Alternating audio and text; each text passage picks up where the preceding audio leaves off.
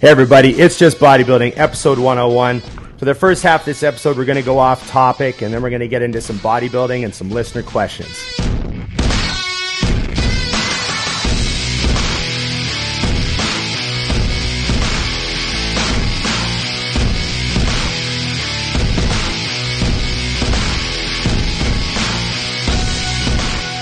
Hey, everybody, welcome to It's Just Bodybuilding, episode 101.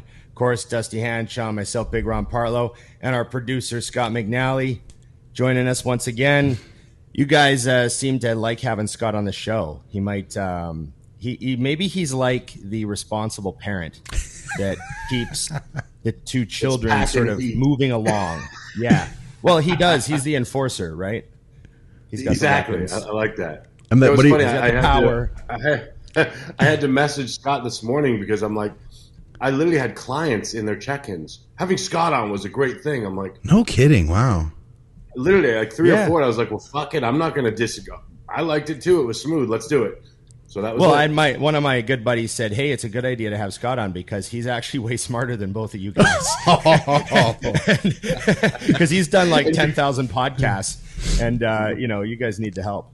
I like uh, I like I don't have to prepare anything for this. I'm just like I get to this is where I get to kind of like take a little bit of a backseat versus normally I'm the Ron, you know, uh where I have I to be to say, I don't prepare for any of this either. So look, we got to cover a couple things. First of all, are you packing heat, Scott? Yeah, I, Is it on the table? I'm afraid we're going to get demonetized every time I Of course, th- I got the backup with me. word- What's the backup? Let's just see it real quick. I got the What's that?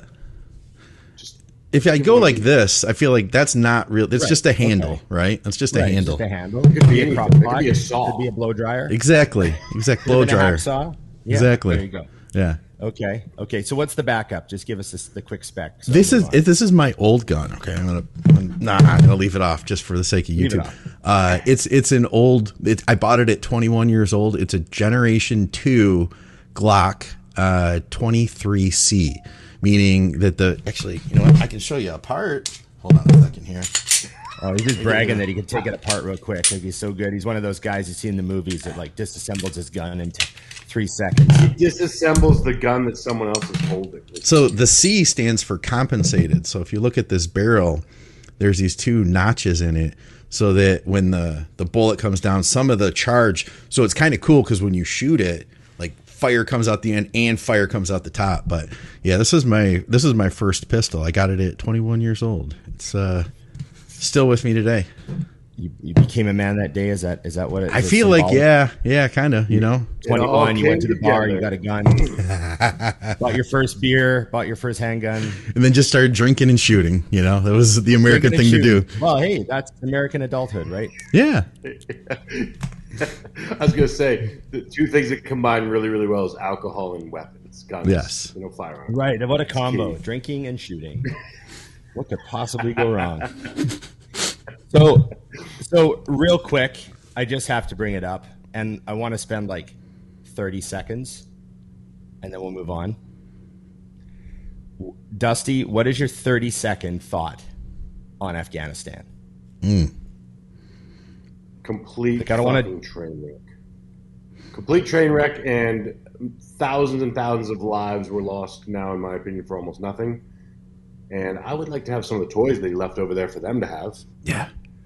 And the last thing is he has no issue arming the Taliban, but he doesn't want me to have a weapon. But other than that, we're good. Scott, what is your thirty second breakdown? it's heartbreaking. I I heard just a couple of very specific stories. Uh, I couldn't imagine. It's honestly, I'm one of those people. I don't watch the news uh, for that reason because I know that I can't really do anything to change it, and it sucks so bad that I. d- It's like I can't even process it. I can't even begin to think about it. That's that's my the way I really feel about it. My, my quick breakdown is um, everyone's acting like they have a really strong opinion, but we all have to remember that we now know that we were all absolutely and completely lied to about what was going on over there for 20 years. And um, I'm not even sure if I blame any of the four presidents that were in charge of that war because I think it's the elite general class and the military industrial complex that really call the shots. And I'm not even sure the president gets real information from those motherfuckers. And I know everyone is quick to blame Biden, and he should take the heat for the terrible execution. Why was everyone not evacuated during the week before they left? How hard is that? Hey, everybody, we got to go. Yeah. Hey, everybody, a get plan out. is the only thing you really needed to do was have a plan. So the, the the the absolute failure, the leaving people behind, the leaving equipment behind, the I love that sound. Um, all all the the leaving of everyone and everything behind is 100% falls on Biden and his administration. Absolute complete bumbling failures. But the whole 20 year trillion dollar waste Loss. That's because we were consistently and chronically lied to the entire time. And it just blows my fucking mind. What All right. what could they have done with a trillion dollars? Fixed what problem? Homelessness? Hunger in the United States? What can you do with a trillion? Medical for everybody? a trillion is a large, large, large number. I know you didn't want to talk about it a lot, but I got a quick question because I I don't follow the politics much. Um, is there anybody? Is, is there another side to this? Is are there people who are like, yeah, this was a really good idea? Not really. Well, a lot of as see, I, like again, you know, I'm trying to decipher. I'm watching the bullshit from all the channels, and then some YouTube people that I think are pretty pretty knowledgeable, and I'm just trying to kind of like put together a bit. But I'm also not trying not to overwatch because I'm like, fuck, I, Yeah, yeah. you know. So I mean, I'm not going to pretend to be an expert. It seems like everyone is pretty upset Okay. the execution of this. Like I noticed the press is even turning on Biden a bit. Like you know how the press has been very friendly to him Yeah. and very like helpful to Biden. They're like standing up and going, "Why? Why were people not like? Why do we still have Americans there? What's going on? Like, how could this mm-hmm. be reasonable?" So the execution of it, it's looking real bad for Biden, and it's hurt his approval. But he still has really high approval, hmm. and and the general consensus from a lot of people, I mean, even going back to Trump, was we got to get the fuck out of there. It's pointless. So that's not necessarily the failure. It's just the, the way they did it. Like, I don't understand. And also, too, the allies seem very upset. Like, England has expressed that they are very upset because they suddenly had to go evacuate their embassy and get all their troops out. Mm, yeah. It's almost like they it's almost like they got a phone call. Like, I don't know, what's the scene? Rings at 7 a.m. and someone goes, Oh, we're pulling out today. Yeah, we left yesterday. and England's like, oh fuck. I don't know, like I don't know how that happens, but it seemed like the world, all the allies were caught off guard. France is like rushing to get people to the airport, get them the fuck out of there. So it's like I don't know. And then are we being lied to about why they had to leave so quick? Like, is there a reason they left all those people behind and got the fuck out that we don't know about? Like, what's going on? Who who calls the shots? Yeah, I think I think that's the big question mark right there. if we, I mean, almost hopefully we are, just so it doesn't look so ridiculous. But if not, that's the only reason that people are complaining about the twenty. You know, I don't care about the time, and really the money isn't as much of an issue. It's how many people died essentially for nothing. Because had we at least somehow given them a fighting chance to listen, I don't know shit about anything, but I, I feel like we just stay in our own fucking lane, but but we don't. So since we like to go save the world, you should finish the job. That's my two cents. Like, you know, at least give them a fighting chance to to be prepared to hold forward what you started for those time, and then you're set. I mean, yeah. if they And don't I- and they've been given a plan, that's on them. But for now, it's like it does appear like someone woke up in the morning and was like, "All right, let's bounce." I mean, I think I took, I think I spent more time planning my move across the country. like, you know, I had to organize a truck and things. I mean, You at least let your barber know you were going. He's not Yeah, sitting like- there on I Saturday I at two with his scissors in his hand, waiting for Dusty to come. Where's Dusty?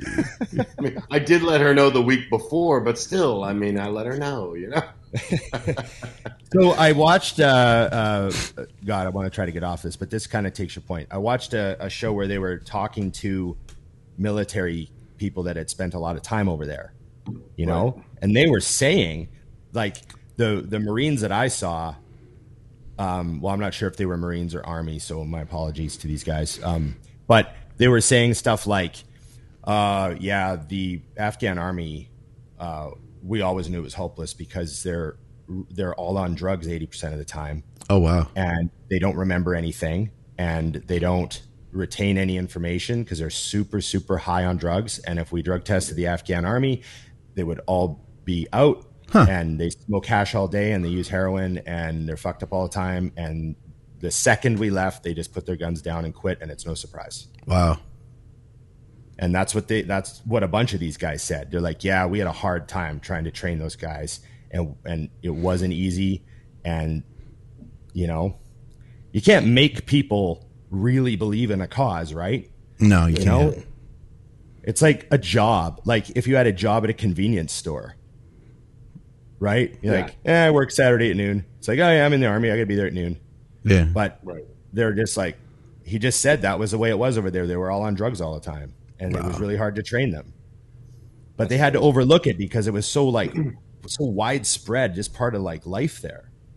You can't like fire And- the guy because it's not the guy; it's all of them. Yeah. yeah like you- you'd have no army so that was one of the things that i found interesting and that was several guys that were talking about that I wonder, like, think, imagine it just hit me too because I'm thinking about that.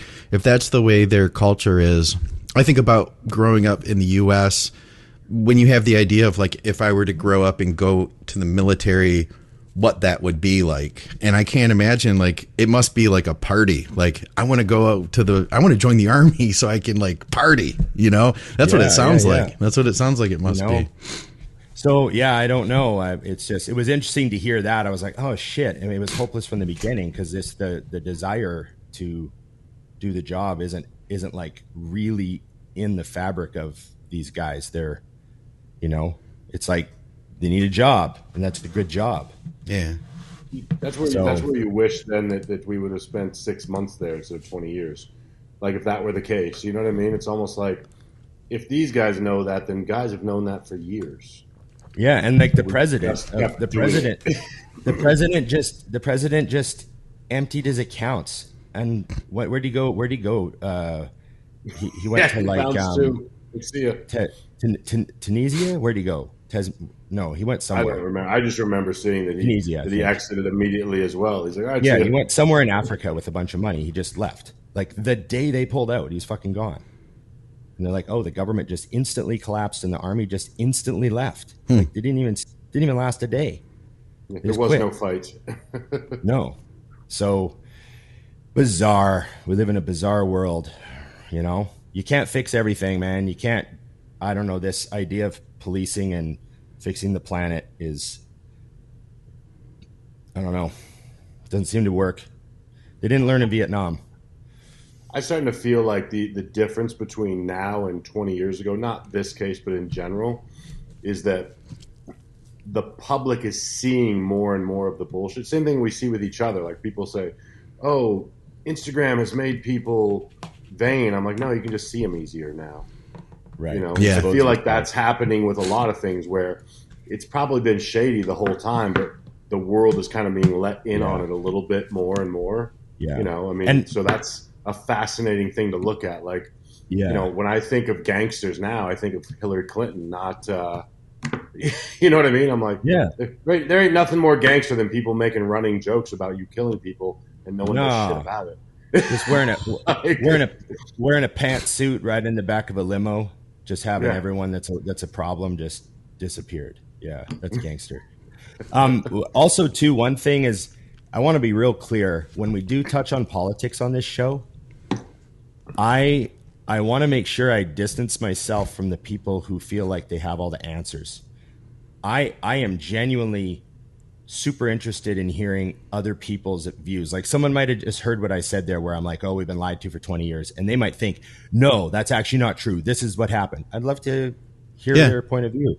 I don't like. I I I feel like a lot of people out there we're watching a, a clip from Fox and then a clip from CNN mm-hmm. and then a clip from MSNBC, so we get like the CIA's version, and then and then, and then we're like, who's more full of shit, what sounds, Yeah. what, what, what, what, what's consistent. So if all three say something, then you know it's probably true.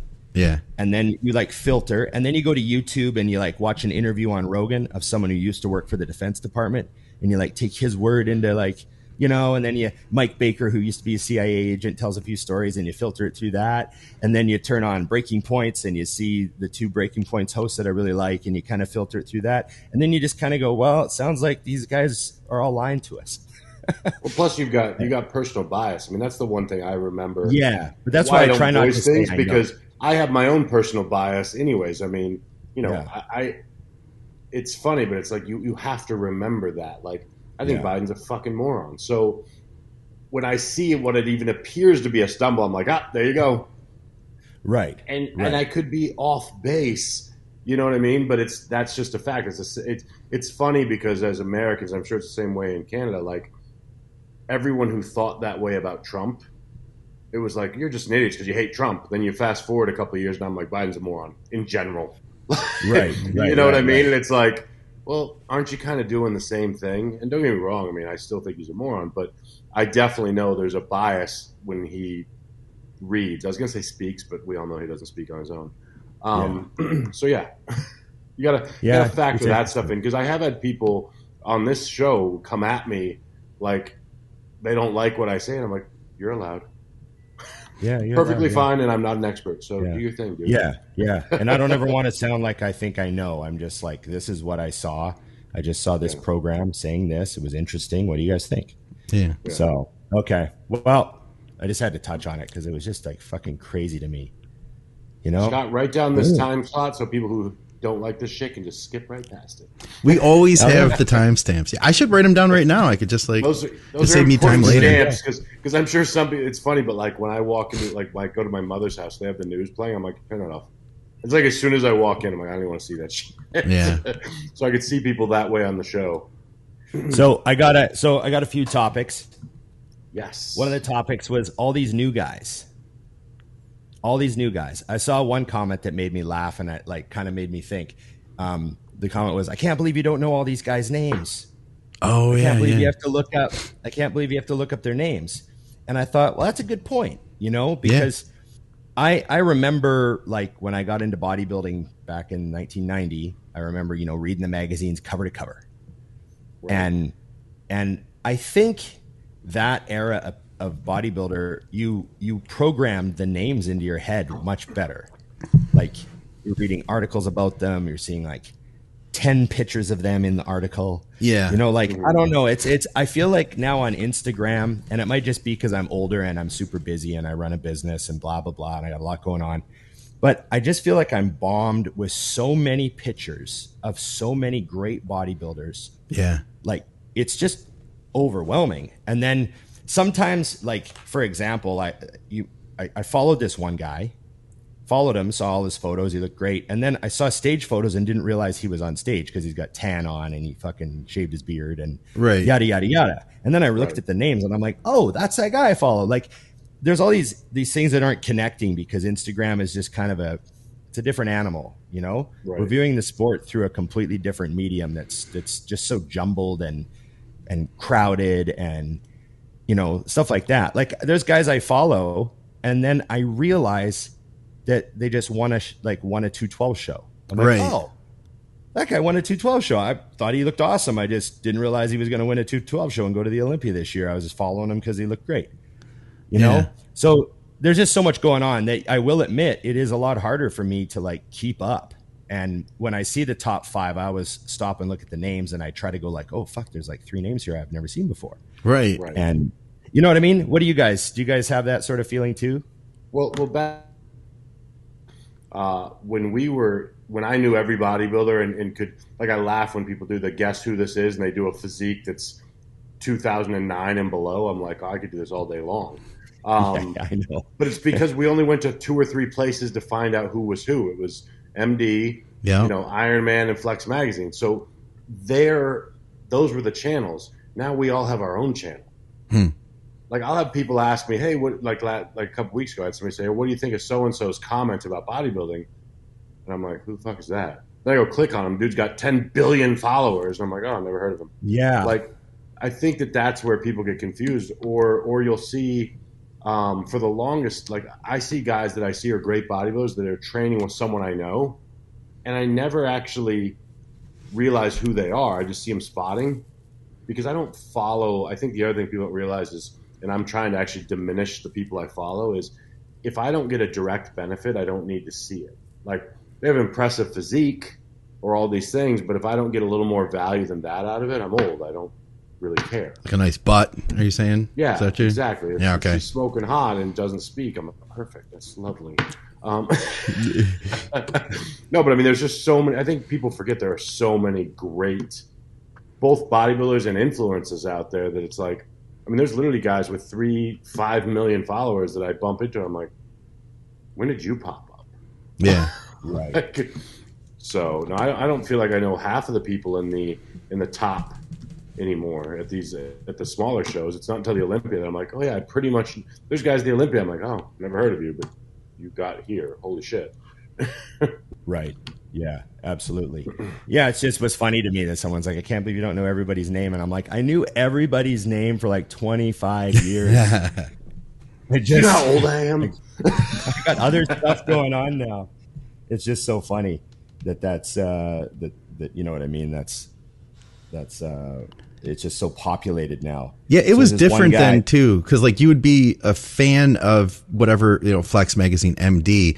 They would like they put it all together, or like the Muscle Tech athletes in the early two thousands. Like you knew everybody on Muscle Tech, and you felt like even though those guys might not have seen each other all the time, you'd be like, oh, there's Dave Henry, and you know, oh, there's you know Jay Cutler. It's like all these guys are kind of part of that same Yeah. crew and it was there there was like the branding was different now you could go you like like you said or dusty you could go your whole you know life without finding this one guy who happens to have 10 million followers but you just didn't happen to follow him so in a way i don't know man you know what else too the names because you i might know somebody as like you know weapon x but i didn't know his Yeah. real name was derek oslin you know kind of thing So I I had this I had this happen. You guys know Martin Fitzwater? of course yeah Yeah. So I mean, what an awesome bodybuilder that guy is. But I just knew his like Instagram name for a while because he was training with Branch and stuff, and I started following him. yeah And it's like I can't. it's like Mar Fitz. I can't remember. It's got a number in it or something. But someone said to me, they're like, "Oh yeah, Martin Fitzwater. Like he's one of my favorite new guys." And I was like, "Oh, I have to look that guy up." Like, Yeah. because I, I didn't realize. And then when I looked him up, I'm like, I've already been following this guy. I've liked a bunch of his photos. I think he's awesome. But Yeah. it's just that Instagram thing. I had some guy come up to me the other day. There was like um, a bit of a little event at our gym, and he was there checking it out. And he comes up and he goes, "I'm a big fan. I've been following you, you know, on your Instagram for a while. I love this and this." And he talked to me for a while. And then I like, uh, I said, "Thanks." He goes, "Hey, what's your last name?" he asked me my last name, but he like he named like ten things that he'd seen me kind of do on Instagram over the last year. You know, Right. he brought up to biking, and he said he watches a show, and he's like, I can't remember your last name. And I was like Partlow, and he's like, Oh, I just call you Rep three hundred. exactly yeah It's just funny. That's what's funny though is when when I got into the forums, everyone had their weird name, and I knew that that marketing was my thing, and I was like, I need him to know my name. So literally from Yeah, day yeah. one, I was Dusty Hanshaw because I was like, I don't want people to meet me and go, oh, you're you know Black X five two four. I'm like, Nobody did that Yeah, back yeah. then. Nobody did yeah, that I was back the then. I was the only one. I'm like, yeah, this seems creative. I'll just use my name. yeah. I, I Well, I told also, you how I I, also got wasn't mine. saying illegal shit online, so I think Yeah, that yeah. was part of the the cover back Ah. then. Was there was open conversation about illegal things? I think that's half the reason that uh, everyone had their little thing, and I'm like, if they want to find you, they're going to find you anyways. My name's Dusty. We're good to go. I just remember, I just remember Jay was cuts two sixty, and Palumbo was huge two eighty five. Yep. Which was his I email was- for a hundred years. Yeah, Also, so Probably was still like- is. Yeah. Yeah. three hundred. Yeah, yeah. At AOL.com, right? Yep. Huge two eighty five at AOL.com. That's Classics. awesome. So yeah, that's uh, funny. I just you know, it's uh, it's a lot now. Like some of these guys, like a land, you know, you land on a page, a guy's doing something crazy, You look, he's mm-hmm. got two hundred thousand followers, and you're like, oh, You know what, too? It's that bodybuilding moves so fast that mm-hmm. you know what what was like I I mean I feel like honestly I this is going to sound old but I feel like 2012 was just yesterday. And Right. if you look at like from t- 2012 how many like how many generations of great pros there have been there's been like a lot of people come and go since then you know I I was having this discussion the other day. Do you think bodybuilders' careers are shorter now? Hmm. Right? I think they are. The average No, career sure. is shorter. Shorter. And there's a bunch of reasons for that, you know? And I think I think one of them is just the drugs at that level. You either got to have the talent or you got to do the drugs. Right. And Yeah. if you don't want to do the drugs and you don't have the talent, it's over. yeah right. And that's just my like, you know, cynical view of of the really high level. I mean, we know who the guys with the talent are because they're there, they're healthy, they're putting in like I mean, look at Cutler. yeah Yeah. Like Dexter. like a million bucks. Dexter. You know, like they're in it. They spend 20 years doing that level and still just like walk out like, hey guys, it was great.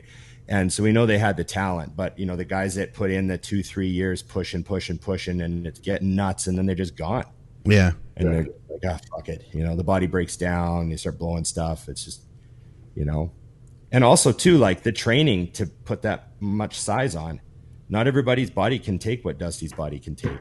yeah You know, guys go, well, I got to get as thick as Dusty to even hope to stand next to him, and then they see what he's doing, and they're like, Jesus fuck, I got to find another way to do something to get my back that thick, and if their body can't handle it, it's It injury. is a weird. It is a weird thing that you, I, and I know we've talked about this a million times, but it's always fun to me when people will watch a video and say, "Well, "I don't know why you do that." You know, Phil Heath never had to do that, and I'm like, "Hi, I'm human, very human. He is not. yeah. like, like, please do not compare me to that. That's insulting to him." Yeah. Um, yeah, and so there's there's all these different types. Of, I remember talking to, to someone about Ronnie with all the different types of genetics. Like, what is good genetics, right? Mhm. And um, you know, good genetics could be you put muscle on easy, right. sure but another type of good genetics is okay. The muscle doesn't come easy, but your body's very durable, Right. So you could train Well, I, like I a think madman. that I think it's the same thing with drugs, though. Like you Yeah, see exactly. people who don't Yeah. take a ton, and their blood work is a mess. yeah And then I know, I know. I mean, personally, for some clients that have come to me, and I see their numbers, and they're higher than I want them to be. And quite honestly, I keep them higher than I usually would because you can't bring them all the way back down to what I would do. And then we do their blood work, and I'm like, well, shit, you're you're fine. I don't know how, Yeah. but you are, and you you keep checking it, waiting for the wheels to fall off. And some people, that's the thing too, is there's genetics for that. Like, yeah yeah, and it's what possible. can your body take? it's possible to have the genetics to like you know you got the shape structure body's pretty durable it looks like everything's going good but you got terrible genetics for tolerating any drugs at all sure right. so i've seen those guys they got great physiques they look good they do like i remember one guy i knew he did some prop and anavar. Mm-hmm. One cycle. And he had so much hair loss mm. and like his hair was just falling out of his head like and then when he went off the drugs to try to stop everything from falling out and his also his cholesterol went from like hmm. normal to just fucking terrible. Right. and he's like i guess i can't take uh, anavar prop and i was like well it was a Well, You're never going to be a good bikini competitor then. right so you know some people can't well hey we know this we've all partied with people right some people can't handle their drugs Vegas eats up another one. Vegas eats up another one. Yes. No, man. My girlfriend just got back. I was a bachelor for 16 days. wow that's a long She time She was in your in Eu- yeah, she was in Europe with two of her best friends. They were traveling around, you know, drinking some wine on beaches and having fun. So it was just me and the dog. So it was uh boys night every night. So what did you do? What did you did, were you like? Okay, now I'm going to take advantage of this and do something you know different, or whatever? Or like, did you stop? You know, no, you didn't stop like doing the dishes and stuff. I'm sure you kept up on everything, didn't you? Oh, actually, So the question here, is, the did house you is stop? Uh, did you stop watching some of the shows you guys were watching? Oh, together? there we go. Or did you leave her in the past? No, I I uh, I I binged a bunch of movies that I've had on my Netflix list. Okay. Okay, You know what I mean? Like I just wa- I cleared up a bunch of stuff. You know, watched a bunch of things I was trying to finish up that you know I was watching by myself before, so it was good. But I actually didn't watch a ton of TV. You know, I spent a lot of time with the dog. I got a lot of work done. You know, it was good. Very, I'm a very boring free man. You know, Well, yeah, that's me too. Like, just- if I everyone were to leave at this point in life, I'd be like, all right, so I'll just sit here in silence. That's amazing.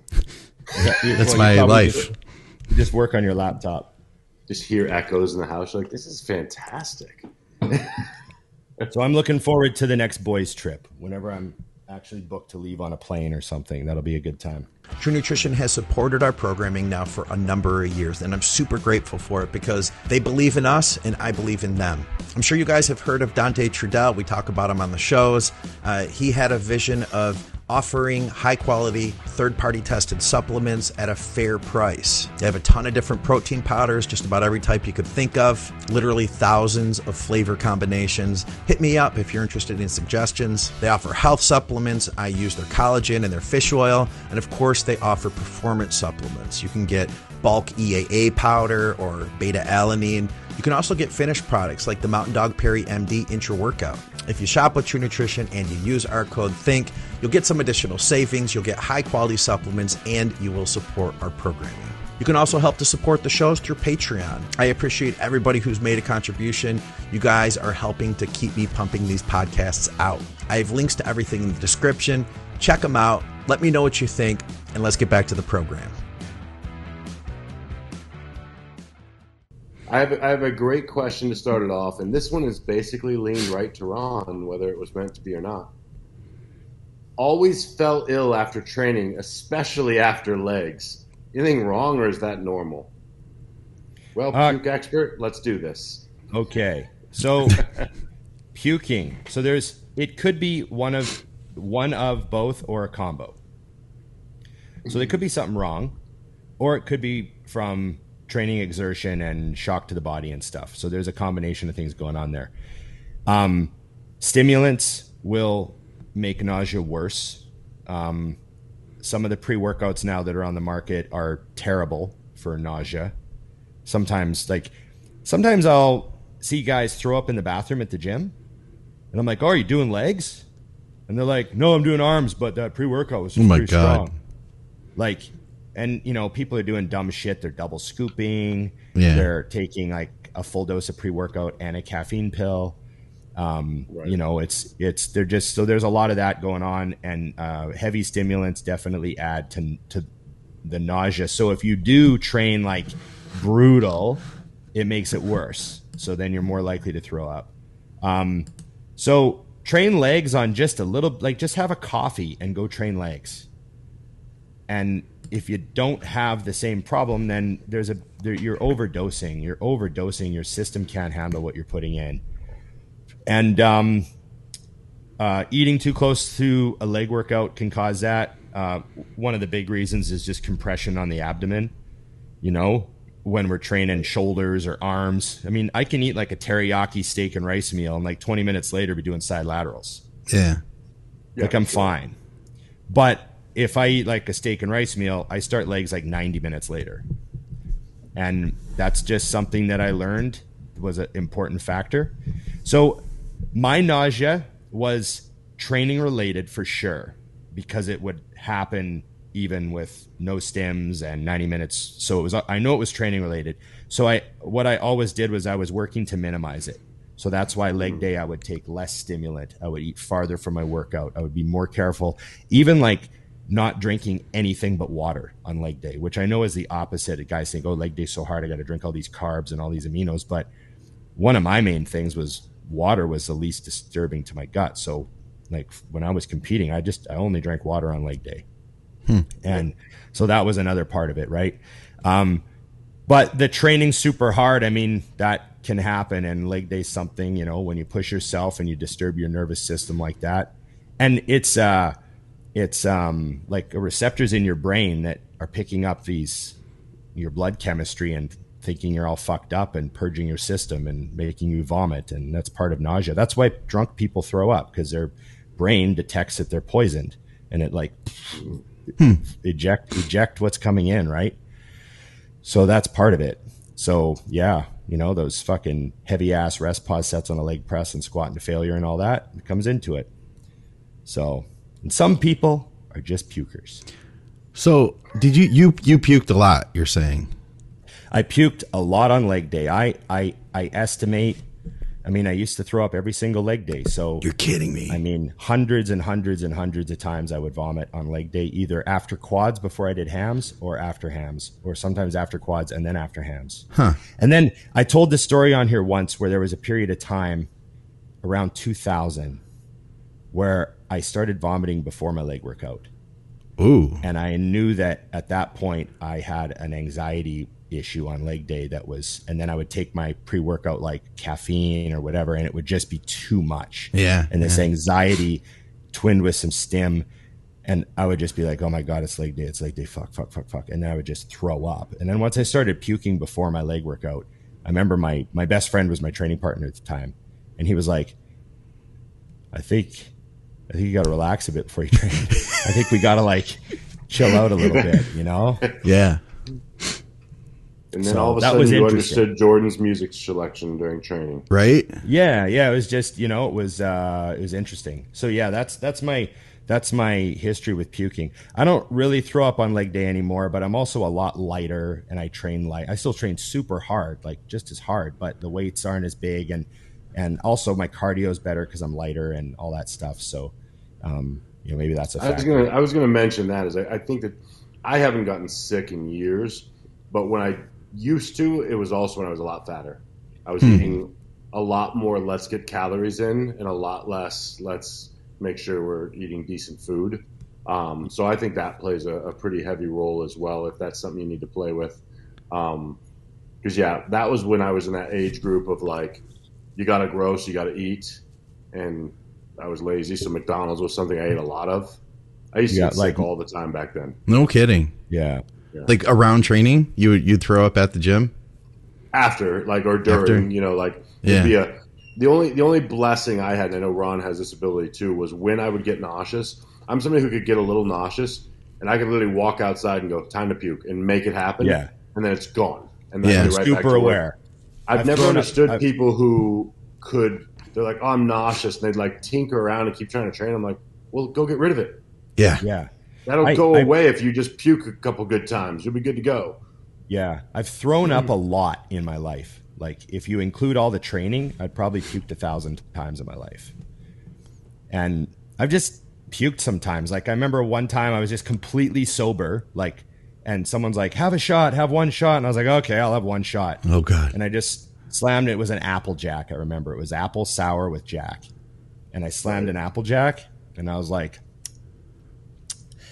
I gotta go to the bathroom. I just walked was into the bathroom. immediate. Blah. Oh my god. Holy fuck. That didn't taste good. That didn't sit good, you know? Have you had random Applejack since then? Is that was that? Oh, where- God, I yeah. would never Okay. drink Yeah. Another one again. I remember regretting, like, I remember regretting it the second I took. I was just like, oh, I'm going to puke. Yeah, I love that you said that because that's the you know the only thing that's ever gotten me sick in my entire life when I was a kid. I used to drink all the time was sour apple puckers. Puckers. Oh, God. It was so sweet, and I got hammered off of them when I was like Oh. 16 one time. Like just, Yeah. I couldn't even imagine how many of how many ounces I took down of that shit. But you want to talk about never? I don't even need to drink eat a green Jolly Rancher anymore. Like I'm out. Oh, God. It's over with. It's over with. Memories of that taste are are garbage for sure. Uh, we're gonna touch this just because I, it has to because someone asked. Four hour use GH only training days, five days a week. Does that make sense? Well, um, the, so the five day a week thing isn't ideal. Obviously, I GH you know is better if you take it every day. But I remember talking to some some guys who were telling me that Dorian didn't take it every day because he thought that a higher dose, fewer days was actually more effective. and um, I just remember having some guys from England tell me that you know I don't know how true this is, but uh, that Dorian would rather use you know six IUs on training days than four IUs every day or whatever the math was. Yeah. And uh, I just remember thinking, oh, it's interesting. And then I remember um, when I worked with uh, Chad, I remember Chad said, well, you know, I'd rather you do like at least four IU. So if it's more efficient, you could take it on days you train.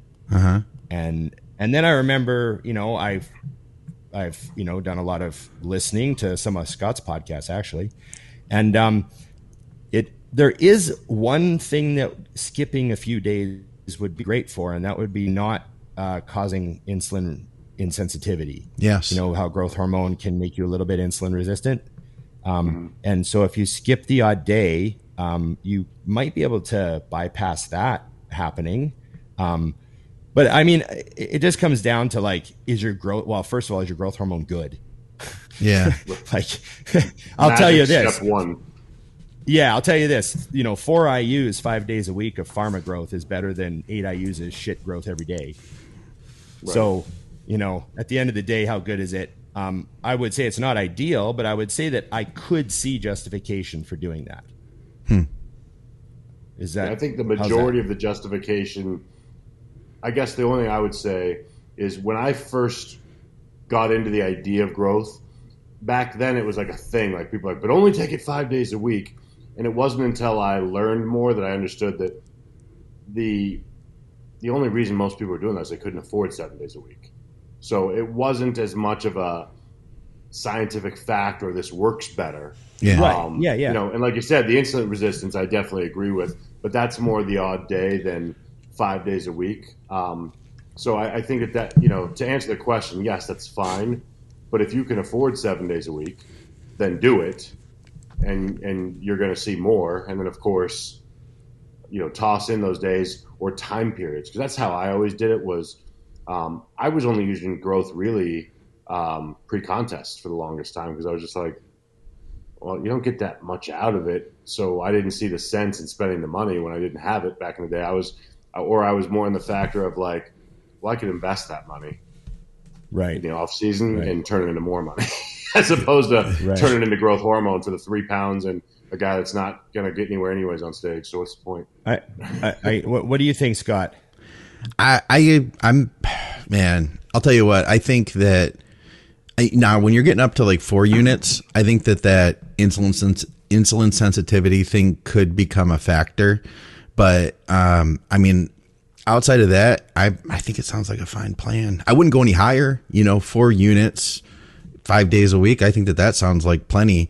And I guess I, I was going to kind of ask you guys a question because a question that I get from a lot of newer guys is, you know, somebody will have an idea in their head where they're like, oh, well, I've never run growth and I really want to get everything I can out of this next cycle. You know, should I add growth hormone? And they're debating on spending, you know, maybe a thousand bucks or something like that on a few, you know, good, you know, there's, there is decent generics out there. I, I, I hesitate to say like, you know, oh, generics fine because there's such a wide ar- array of quality. But let's say he spends a thousand dollars on some good generics how much this is the question is how much more can i expect to get out of that so let's say that this guy is running four units five days a week how much better would you guys say his results are going to be versus not even touching growth hormone at all because sometimes this guy who's asking me is like just had a baby you know and he's like you know working really hard should he even invest that thousand dollars you know Yeah. There's a, a, a, I had a thing that I used to say to people. If you took a guy who'd only been skiing for a year and you bought him the best skis in the world, is he going to ski any better? Right. yeah Or is he mm-hmm. good on a pair of $500 skis from the local store? Like, just Yeah. go get some good skis. Or is he going to all of a sudden ski better? And that's sort of how I feel about growth hormone. If you take a world class skier and you put him on department store skis, he can still kick ass, but he needs the best skis that he's used, those really good skis, to be the Olympic time guy that he can be. i like that You know what I mean? yeah You know, like for an inexperienced skier, the skis just have to be pretty good. But for the best skier, he is going to be better on his three thousand dollar custom made skis that the sponsor made just for him, Yeah. right? So I don't know. That's kind of how I see growth hormone. you know. That's good. Yeah, that's a good. That's a good analogy. Okay. Now here's a question for you. Wait, I think we lost. Do Dusty. we have?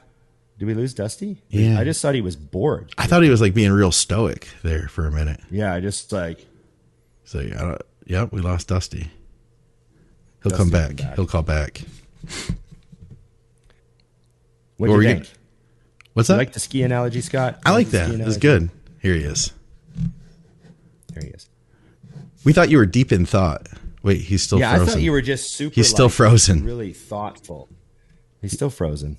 Oh, there he is. He's back. There he goes. There we go. There we go. There we go. So I just, here's here's I one for you to guys. Lower my blink count, so I froze for a minute. I thought the uh, paralytics were still in your system. Holy shit! Hit him again. so yeah, well, they did say you could handle your drugs. So, um, so here's a question for you. Uh, uh, you know, Scott, you've interviewed so many people, talked about this so many times. Dusty, obviously, you have a ton of knowledge. What are your opinions on cutting growth hormone before the contest? When? How much of a difference does it make? Should, they, should do some people keep it in right to the show? What do you think? Go ahead, Scott. You can hit it first. Yeah, you With ahead, the the um the answer that covers everything, it depends. It depends. It depends because you know what? There is one does. guy who's gonna just look completely bloated on two units. Here, I'm gonna give you guys an example, uh, and I'm gonna incriminate myself and my friend VJ. We may we may or may not in 2012 or 13 ish somewhere in there uh, purchased uh 10 kits of growth and split it because we got a deal you know by by getting the 10 Right, kits right. so it's the same growth right? Um i start taking like three four units a day. Vj starts taking two units. At the time we were training partners. And i look more or less the same a little fuller uh and vj starts gaining weight. I shit you not, like two weeks in, he was up like 25 pounds. Like, and it was like every inch of his body was bigger, his face, everything. I looked at him in the gym and I was like, holy shit. Like, he looked like expanded in every direction. And if, like, he looked good in the gym. Like, if he were to peel down, mm-hmm. that would have been a, a mess because it was mess. like 25 pounds of water, you know? So mm-hmm. that's a perfect example of like, imagine if VJ and I were both to compete. Would you pull VJ's growth hormone before the show? it was the it was the craziest look ever. I was like, I didn't realize that was possible.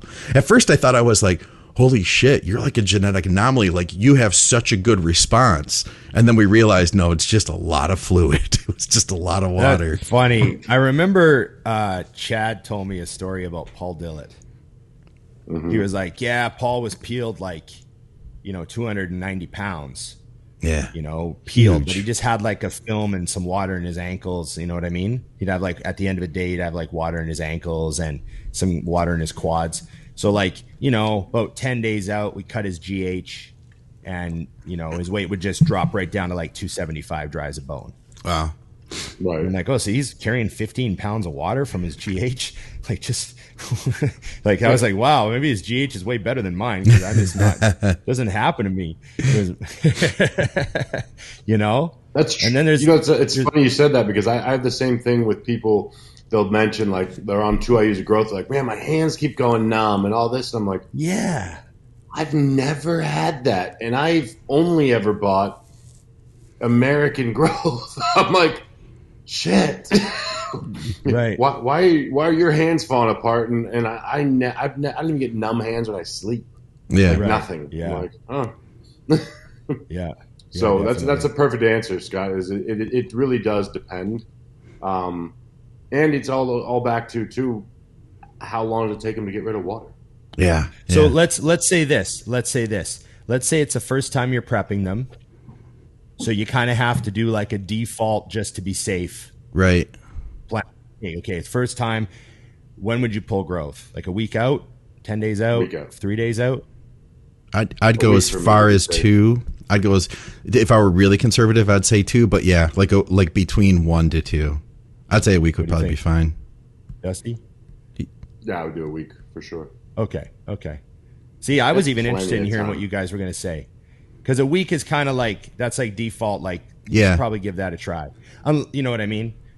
Unless you have the time, like, earlier in the prep, like, like, you know, sometimes you get a little tester, like the guy's run, guy runs out of growth and he has none for a week and he, and he loses five pounds that week.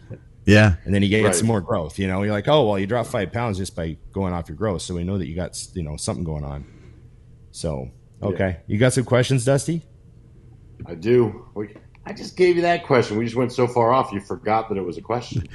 Um, all right, I'm going to ask this one, but it's also because I want to answer it. If testicular shrinkage didn't get cured with HCG, what is your go-to? HCG cures testicular shrinkage. Well, my first thing is, what's wrong with testicular shrinkage? It just gives you more room. I love that. Yeah. Like, sweet. There's, there's plenty of room for other things around here. It's great. Right, all the room for activities. Yeah, no, uh, that that oh, was the full question there. Jeez, I don't even know. Like what what what would I go to? Jeez, I don't know. I remember we used to take loads of Tribulus. Hmm. you know, and D-aspartic acid. Oh yeah. Scoops and Oh, scoops of D-aspartic acid and Tribulus. That's what we used to do. Yeah, the, the magic push. I think the biggest issue here is, is this guy's confused on HCG's job. Yeah, I mean, it's not Um, about making your balls bigger. It's about getting the that end of the loop firing, and then he, Yeah. you know, Yeah. So plus, without without more information, I just thought it was a funny question because if Yeah. you're not going off, then it's not going to happen anyway. It's just. It's I wonder just if ma- there's- making your body actually function again. I wonder if there's guys out there. They're like not even on juice. They just want really big balls. Like for some reason, they just want big balls. Like maybe their girlfriend's into big balls or something. So they're just taking HCG. Like they don't even train. They're just taking big shots HCG because they read somewhere in the internet that it made their balls bigger. There was a guy in Columbus. Uh, he's I think he passed away now. Now I so he was injecting something down there, and he actually trained at the the the downtown powerhouse. Oh yeah. And things into his balls. yeah, it was like a saline or something like that.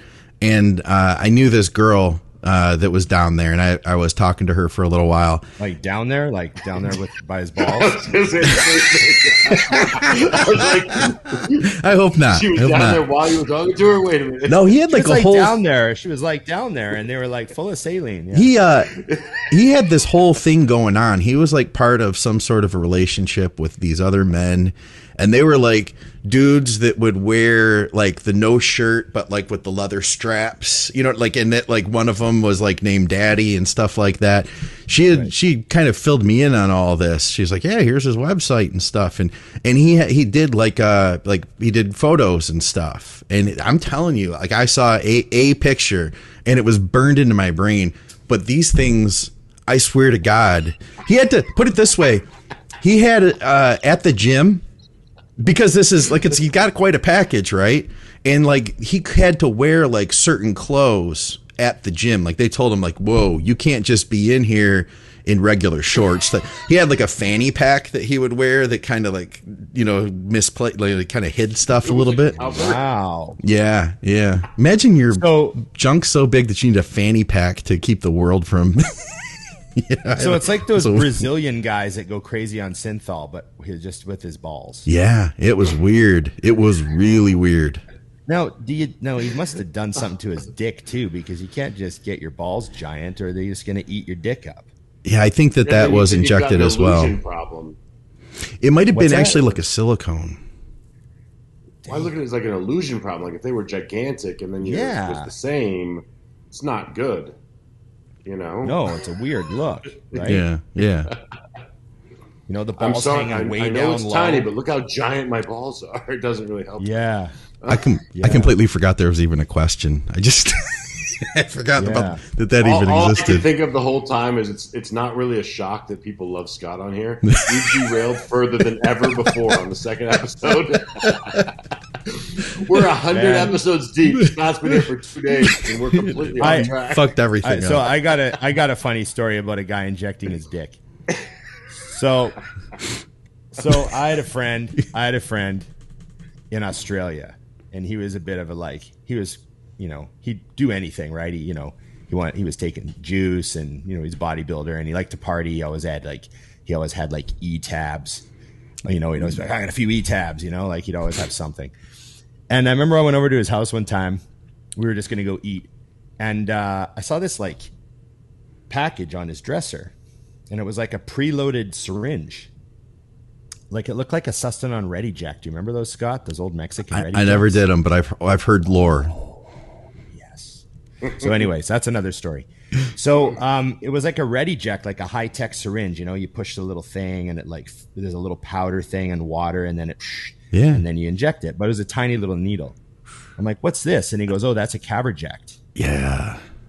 And he's like, "That's like you stick that in like the top of your dick, right where your dick meets your body, like right at the base." Well, I guess the base little- wouldn't be the worst spot. Yeah, the base. You just inject it into the base, and it gives you like a super incredible hard on for like a while. And it's called Caverject. And it was before they'd invent, invented Viagra. Yeah. Okay. So it was before the pill. There was like they were desperate for an, an uh, you know a drug for in um, you can't get it up right. So, anyways, he got his hands on one and he goes, "Yeah, there's this new girl I'm seeing. I'm gonna take that and fuck her brains out like for a whole day." And I'm like, "Oh, okay. Tell me how it goes." So Right. a little while later, he's like, "Yeah." So I had to go to the hospital. And I'm like, what happened? And he's like, well, I took the shot and I fucked the girl like multiple times. And after about five hours, my dick was still rock hard and it was starting to hurt. oh shit. And and it was like aching. And then I couldn't sleep because it hurt so bad. So I thought I had to fuck again. So I fucked her again. And then it still didn't go down. And it was just so it was starting to get really sore. And I thought, I oh bet. my God. It's been a And day of said- sex. Yeah. And he said it was like like really purple, like dark Yeah. and big, really like bigger than a dick had ever been. And he's like started to worry me. So he went to the hospital. When your dick is so big that you get worried. Yeah, he was like worried. So his the girl, I guess the girl was like, "You should go to the hospital. Like something's wrong with your dick." Yeah. So he went to the hospital, and they gave him an injection of something to counteract it, Yeah. Mm-hmm. and it like came down. Whew. And they said that he very well, like, if he hadn't have come to the hospital, he would have burst so many blood vessels in his dick that it would have been like damaged. Holy crap. And they are like, "What did you fucking do?" And he's like, "Well, I took this Caverject," and he took like the whole thing. Yeah. And they're like, "They're like, we wouldn't even give an eighty-year-old man the entire thing. Wow. You're supposed to take like a little portion of it." Huh. And anyway, so that was his little experiment gone sideways. The worst. I, I just can't. I mean, the, the things that nurses and stuff have to deal with as you just roll in, you're like, so, as you can see, Well, I stuck this random thing that I got this this a drug I don't have a prescription for. I stuck it in my dick. Yeah. Yeah. yeah. Yeah, I've, I've had friends that are that are nurses and stuff, and they're like, "Oh yeah, people jamming things in holes and stuff Oh. that shouldn't go there. Normal." Yeah. She's like, "It's almost like We don't even blink. We're like, oh, it's a race car. Anyways, pull that out. of Yeah, GI Joe, fucking Nintendo controller. Who knows what they're pulling? out of Fascinating to me. I'm like, interesting. You just randomly decided to give that a roll, huh? Yeah. Hey. Yeah, yeah, yeah, yeah. All right, I'm glad we completely have derailed. Our show is uh, it's, this is a new show. I, I, It's I not did. just Yeah, bodybuilding. I'm giving. Um, yeah, It's not bodybuilding. That's our new thing. It's not I bodybuilding. know. Yeah. I don't know if we can even release this one, but let's finish it up anyways. We'll continue. We should just keep rolling, anyways. Well, I'm going to Uh, get hated on because I didn't automatically hate Arnold. Like automatically. You know what else you didn't Well, do? a- you didn't not a- ask people to. You don't hate anybody. You didn't ask people to like, share, subscribe, and Dusty. And Ring the bell. thank you. There you go. But There don't. go. Uh, but but probably shouldn't share this one too much. But anyways, uh, this will be our most popular Yeah. episode just because we're a mess. yes.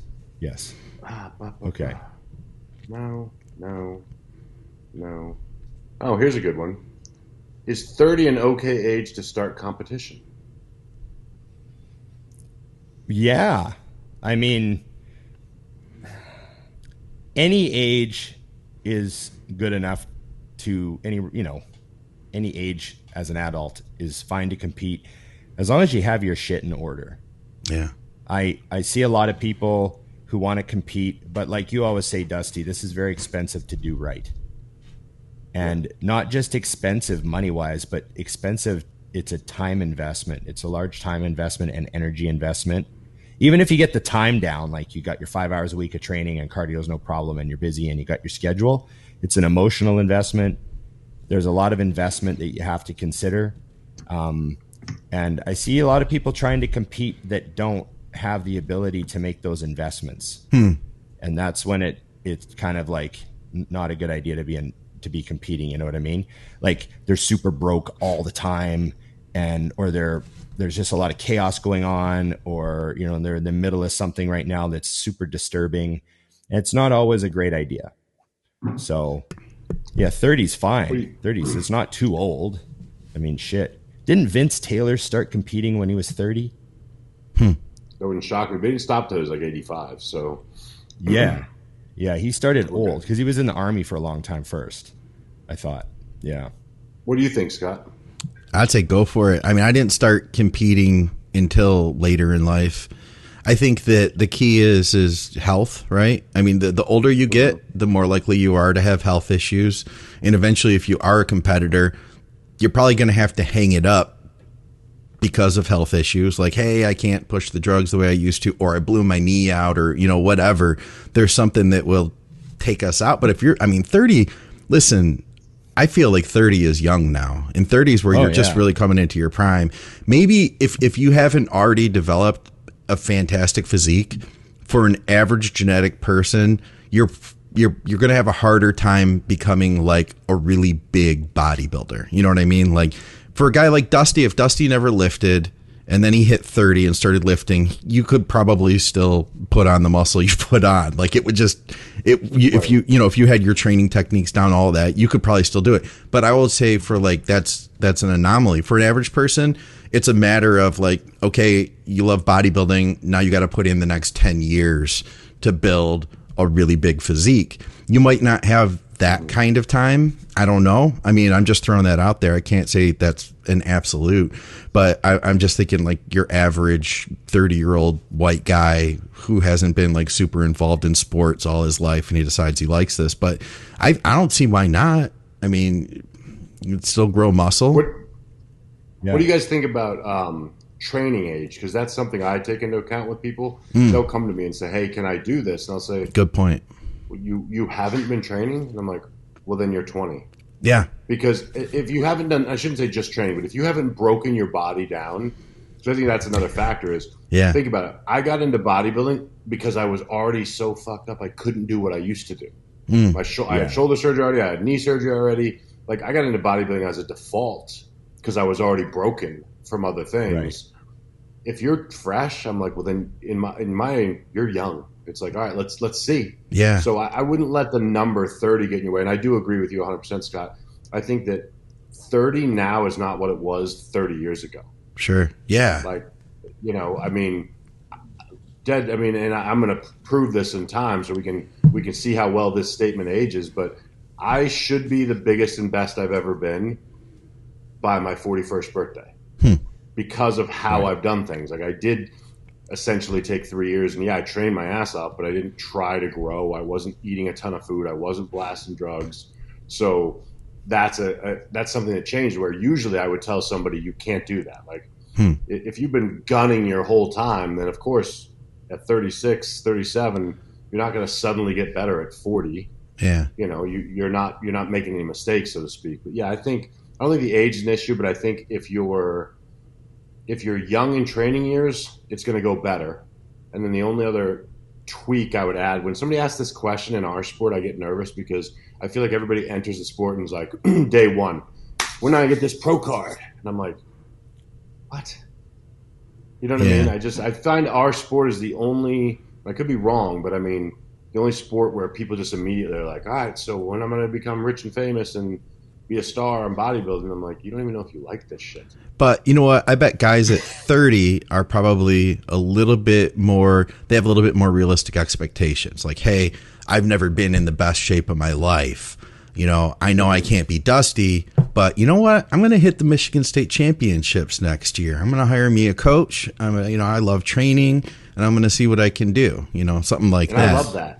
Yeah. I love So, that mentality. some I, of I my- the guys who want to chase something logical. Yeah. go for it. And hey, you might end up being a guy who actually moves on to another level. But I do love that mentality. It's like I want, I love training and I like eating. So I'm just I have the money now. I'm 30 Yes. years old. I've set my career up so I can invest this kind of money into a hobby. I think Yeah. that's the thing that I like because I mean, Ron, when I first started, I just remember thinking like, all right, so I have uh, $162. I'm going to the grocery store. Like that's all I have. you know what I, I- mean? So it was like, how can I get this down to 42 bucks and still have enough money to, to live for another week? I, I I still think like some of my most rewarding clients were guys that they would literally say like, "Hey, Ron, you know, my wife says I can do one show, and I want to kick ass." Hmm. And you're like, Yeah. guy at some 42 year old guy who's got three kids, and his wife's saying, "Okay, the kids are old enough now; they can, you know, do whatever you want." you could be gone And for they- a few hours. Yeah. Yeah, and they they decide to do a show, and you put some guy on stage in the masters class, and he's got ripped glutes, and he wins a trophy and takes home the championship, and the wife's all happy that it was worth it, and they never compete again, and it's like hundred percent positive experience, and everyone's great. You know, I'm some of those Sure. clients have been awesome. You know, they just got that one show, they always wanted to do it, but they were busy. You know Oh yeah. and you and you help them do like the one and duns. You know, They're, they can be really Yeah. fun. Like, and they're like got their their first place trophy, and as they're leaving, they're like, "Thanks, man, that was a dream." Thanks. Yeah. They I'll never know see you again. like- yeah, like I'm not calling you again. I don't. I, we're done. You know, Yeah. see Yeah.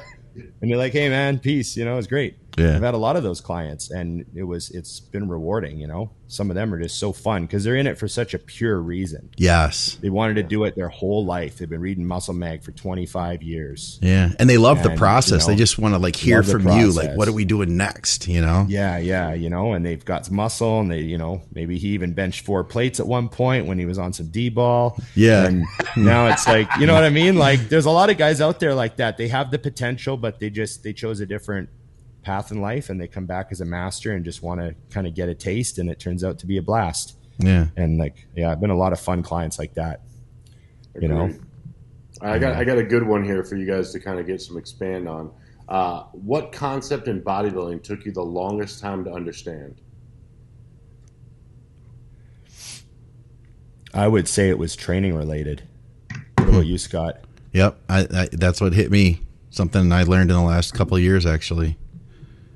Yeah, What would it be? I would say. Mean, Well, I, I, it's that story I've told before about when I first saw Flex Wheeler at Gold's Venice, mhm. and he was training with Charles Glass, and um, I remember he didn't look big, you know, and I was like a young kid, so I was expecting him to be fucking, like, you know, because Paul Dillett was there, and Paul Dillett just made everyone in the gym look like a child, and Right. and um, Chris Cormier was in there, and I remember next to Paul, Chris didn't look that big, Hmm. and and then I remember Flex was benching, he was flat benching, and he was flat benching like two plates and a ten, you know, like two plates and a ten pounder, Yeah. and he was like doing flat bench, you know, set to ten or whatever, and Charles Glass was spotting him. And you know, Charles kind of touches the bar the whole time. You know, sometimes he's like doing that sort of thing. So I remember thinking like, "Oh, Flex is weak," Right. because I was like 20, so I was already benching three plates. Like I was like, "Oh, it's weak," Right. you know. And then Flex took his sweatshirt off, and I was like, "Oh, nothing I say matters." Hmm. And I was like, valid. all of a sudden, all of a sudden, Paul Dillett was not going to win that show because he was Wow. walking around the gym. It was like, oh, Paul's like inhuman. What's that even? That's not even a human. And then Flex uh-huh. took his sweater off, and I was like, oh, okay. and it was like, Flex doesn't have to bench four plates because Flex knows how to train his body, and Flex knows how his body works, and Flex is going to beat you anyways. And you don't think you don't, you- you're stupid young kid. You don't know it all. Yeah. And Right. just because a guy's not benching heavy doesn't mean he's not going to kick everyone's ass and be the best in the world and yada yada yada. And I realized there's a disconnect there, Mhm. you know. But it still took me a long time to really actually understand it. But that was like the seed being planted. Right. I was like, oh, there's a lot of ways to move weights, you know? for sure. You don't move them all just for maximum poundage all the time, every set. You know, he's in there like just doing what Charles tells him to do, Yeah. you know? And, and I, that was, it was a, yeah, I, I still think about that because I remember that moment. I was like, oh, It'd be such a cool time to be there too, man. To see that in Golds, then to see all those guys there. Mm-hmm. I think for me, That's the- go ahead. go ahead. I was going to say that's the heyday. But go ahead. Yeah, yeah. Um, I was gonna say also training related, and it harkens back to the vomiting conversation because my I I didn't ever really throw up. I never had a problem with that. I kind of prided my, myself on that when people would come and train legs with me, they would throw up, but I would not throw up, and I'd I'd feel shot after a leg day though and it got to the point where my leg days were like three hours long. Like it was these long, brutal, continual sets. And there would be like a couple things in there that were going to be like really, really hard. But then after that, it was like moving really fast, supersetting the extension with the leg curl kind of thing. And, you know, just like a lot of, a lot of like volume, volume, volume.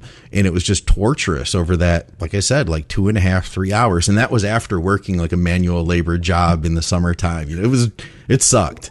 And I would leave and my central nervous system would be so shot. I remember I'd start feeling like I had the flu. Like I'd feel like I would get a mm-hmm. fever. You know, my skin was getting real clammy feeling. I wouldn't want to eat for a few hours, you know, and then the cramps would start setting in. I learned that that is not the best way for me to grow muscle. What you mean burning 10,000 calories a day between your combined work and training and then Right, not being able right. to eat enough? Oh my god! I so I was eating like an, at one point a meal every hour, and it wasn't like some of them were clean. It'd be like, uh, but then I'd eat like a like 50 grams of maltodextrin with 50 grams of whey protein throw some olive oil in there. That was like my in between meal. So it'd be like solid food meal, chicken and rice, then that, then chicken and rice or beef and potatoes, and then that, and then a couple Mc, McDoubles and medium fry and a couple apple pies, and you know, then back to the clean food, then train.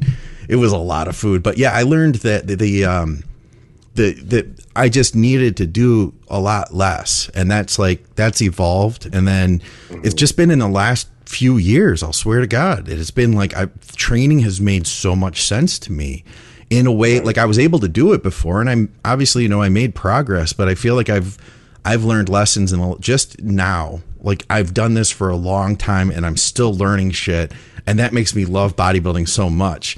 Because like you you know you've done it so long it gets old right? Like the same thing Yeah. the same thing but it was to learn that and it and and to see new progress you know in my 40s i'm like holy shit i can still there's still an ant there's still a, a rock i hadn't overturned. So getting more into the progressive overload uh splitting up my workouts doing much higher frequency because you know the, and scott stevenson and i talk about it that stuff all the time on muscle minds is like you know trying to get in there get as much as you can to activate the muscle but then cutting it off don't doing any more bullshit get rid of the you know the junk and then recover and then do it again and then recover and do it again. And i think i wasted a lot of time hobbling around just so sore from the waist down on after leg day for like four or five days straight when I probably could have done a lot less and then done it again. You know what I mean? So Right. yeah, that's the think biggest one for me lately. I think another mistake that I made was, you know, coming from the that era because we didn't know better, was mm-hmm. I equated I equated being sore with doing things correctly. Hmm. Right. And and I'll I will say that I still think that being sore the day after you train is a good sign because like let's say you train legs and the next day your quads are super sore. Like you know you're using them and taxing them and beating them up and you're not just all hips and Right. you know leverage and bad form. You know that it's like your quads are doing a shit ton of work because they're sore up here and they're sore down by the knee and every inch of the tissue is a little bit sore and they hurt to flex. Yes. So I think that it's great feedback that you are targeting what you're trying to train. It's just like if you were to train chest one day and your triceps were sore the next day, then there's something going on. Yeah. Right. Um, so it's like it, there's all this good stuff that comes from being sore, like confirmation that you've loaded the muscle. You know, it's obviously taxed, it's obviously stressed, but um, we we you know, according to what I've read and seen, and Scott, I mean, you've done a bunch of podcasts about this sort of stuff, but you know, soreness isn't isn't uh, what what was the term I liked? They're not soreness and growth aren't married; they're cousins.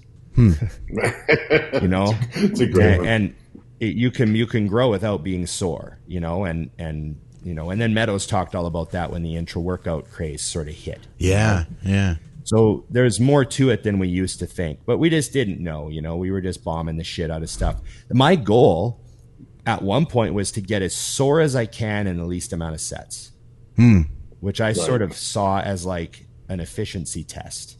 Hmm. Like if I can do one set of Smith squats, one set of hack squats, one set of leg extensions, and have crippled quads the next day, I know how to train. That's what I used to think, right? Yeah. So I'd like literally do one working set of hacks, one working set of press, one working set of extensions, like full on Dorian, How long did that take, that workout? 45 minutes. Yeah. And then the next day, my quads would be crippled sore for like three days. So I'd be like, oh, I'm more efficient. I know how to train. But it's not really actually like, you know, it, it's it's definitely a sign that you're targeting things and going hard, but that shouldn't be your goal. Like your goal shouldn't be to be sore. Yeah. right. You know, your goal should be to grow and recover. Yeah, You know, it's such it's such a hard so- thing though because you. I mean, I know you guys have already covered, it, but I always find it amazing that even to this day, when I'm healthy, like now, if I'm really sore after a workout, I still say to myself, "Must have been a good day." Yeah. Yeah, Or- Yeah. or day. I know. I know. Or, or you look, or you look back and you're like, "Well, then what the fuck was I doing for the last three weeks when I wasn't sore at all?"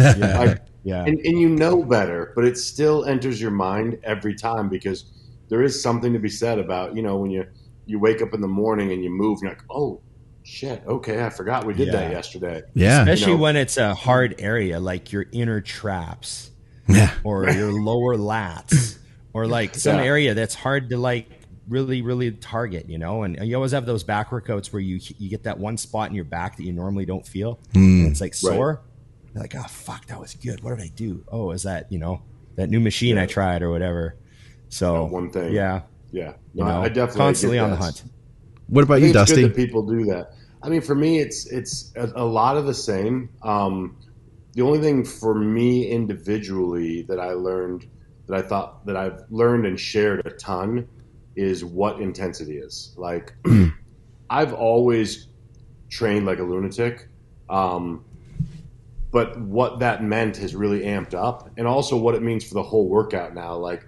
I think people would be stunned, and I know I joke about it all the time, but I'm like the anti-hardcore now.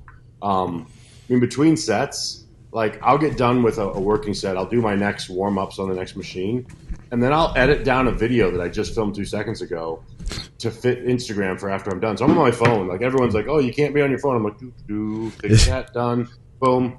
But then when I touch the bar, it's like a light switch every time. Like yeah I can be joking with you and like literally laugh, and then walk away from you for ten seconds and then pull eight hundred. Like, okay, let's go. Like it's it's just, Yeah.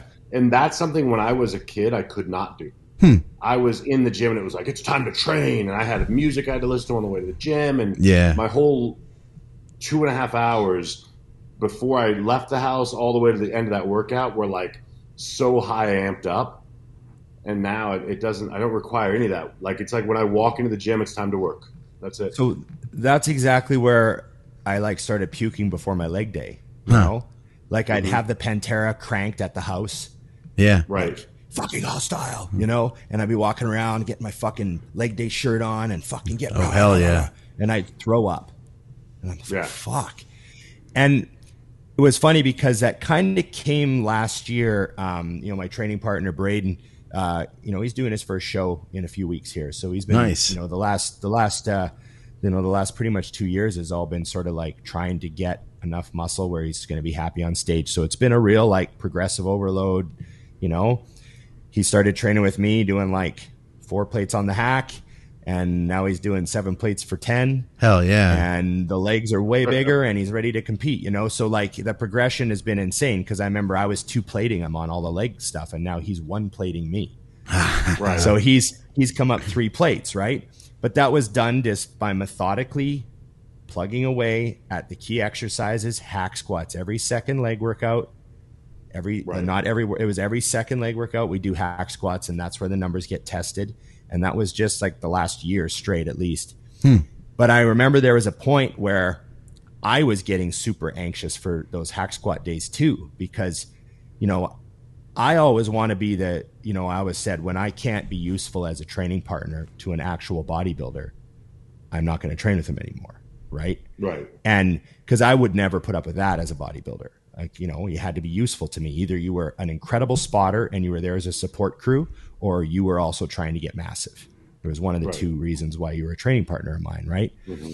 And um, so I, I'm like, well, Braden's, you know, trying to chalk up new numbers every time. So I, let's get my hack squat back up. I'll push, push a little bit, you know, see how much I can do on the HRT plus, you know? Right. And um, we both started getting like, like hack squat day was like, you know, and after hacks would be over with, the rest of the leg workout was like, it was like mentally we were both completely shot. Mm. and it Right. was just a crazy drag to get through the rest of the workout. And finally, I we we had a conversation one day. He's like, "I think I get too amped up. Yeah. Like, I have to bring it down because I can't make it. Like I'm blowing my all my energy on the hacks, and not just good energy, but like all my energy. Like I don't have any Yeah. mental energy left to even do the rest of the workout. And I'm like, yeah, I I recognize that too. That's happening for the first time since I used to compete, right? Mm-hmm. So we dialed it down. Like try to just not be so fucking, you know, ready to twist the head off a small child on hack squat Right. day, you know? And just kind of like, you know, even just purposeful stuff, like just, you know, trying to like put a smile on my face and, you know, like, hey man, let's have a good set, you know, like just a little bit of a shift in attitude to preserve energy Yeah. because like you know you're like think of like something that leaks energy in all directions you know Yeah. like uh, Yeah, an you- you- an inefficient You'd much light. rather be able to, yeah, blast into one one area. yeah I, you know what i mean what it is is you, you got to remember too as you get more experience. I think what I learned and I and I equate it back to when I played hockey. I, I had a really hardcore coach at one point, and his thing was celebrations after goals. He would always say, "Act like you've done it before."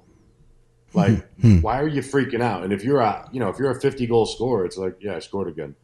And that was how I started to approach even like a hack squat. Like, I didn't have to get amped up to to stack the fucking thing and, and put a, put extra weight on top of it because this is just like I would literally and it's funny, but I would just say that to myself before sets. I'd be like, do what you do. Like yeah this is just what you do. I don't know why you can do this, but it doesn't require a bunch of uh, extra thought other than that couple seconds before you get under the bar, you know. And I think that that was something I learned. Where now, I think if someone were to watch an entire workout, they'd be like, "That's it." But if they caught when the bar was moving and when it mattered, it's like, well, that's why he needs four sets. right You know, yeah Uh, you're gonna love like, i've got i've got something i say to myself now I, What's that? before a set I know. I think I know what this is. Let's hear it. What is it? Uh, so like I've been saying it to myself, like in my head, and sometimes I even say it out loud. But it's like just to remind myself, because you know I'm still trying to challenge myself in the gym, and I know my poundages are down, but I still want to challenge. You know, Okay, maybe I don't know it. and and and uh, and so I'll say to myself, like right before the set, I'm like, okay, high school weights. These are high school weights. it. Weights. Yeah, These are grade 12 weights. These are 110 pound dumbbells. There's no reason I I can't just fucking crush these or you know, this is only Right. three plates on a bar. Like this is four plates on a machine. It's fucking this is high school weights. And just say that to myself and you know, just uh, just a little kick in the ass. I like love that. You know what I thought you were going to say? You you told me this. You said this in an interview or something a while ago. Maybe you said it on the show. You used to say robot reps. Oh yeah, I still say that. Yeah, You that's do? something that I really say in my head, and I say it to people when I'm training with them. Like, that's when I what I was talking about last week, where I hate where people wiggle around. Oh Don't know. yeah, Like they wiggle around, and their the bar path is different on three different reps. yeah. yeah. It's I've like thought about that. just- I keep I've kept that in my like head a training machine. sometimes. Yeah. yeah, just lock in. Everything should be locked in, super stable. You know, and also too, like if your body's moving around, your body is the anchor for what you're moving, right? Yeah. wiggling around and your base isn't solid and all that stuff. You're leaking power everywhere, like an inefficient term, leaking power. You know, you hear a kinesiologist or an ex, a movement specialist talk about like energy leaking. You know, they'll talk about mm-hmm. like someone jumping, but their their feet aren't in the right spot, so they're leaking energy out the sides, and not all of it's going up. You know, like so. I think about that when you're moving weights too. Like, you know, are you are you leaking energy out of your your transfer? You know, it's just that it makes me think about efficiency and you know, like who wants to lose power? You know, Yeah. it's just like when you see someone is to get doing in position to have max. Yeah, yeah, you know what I mean? It's like when you see people doing cable crossovers, but then they move backward. Right.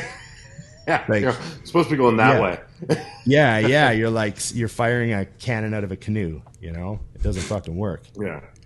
So, It's true. We, we used to call it, or, or JJ Marsh used to always say, reps were supposed to look like a piston. Like Yeah. they Yeah. should all look the same. The reps I like each should be the same. Everything is the same.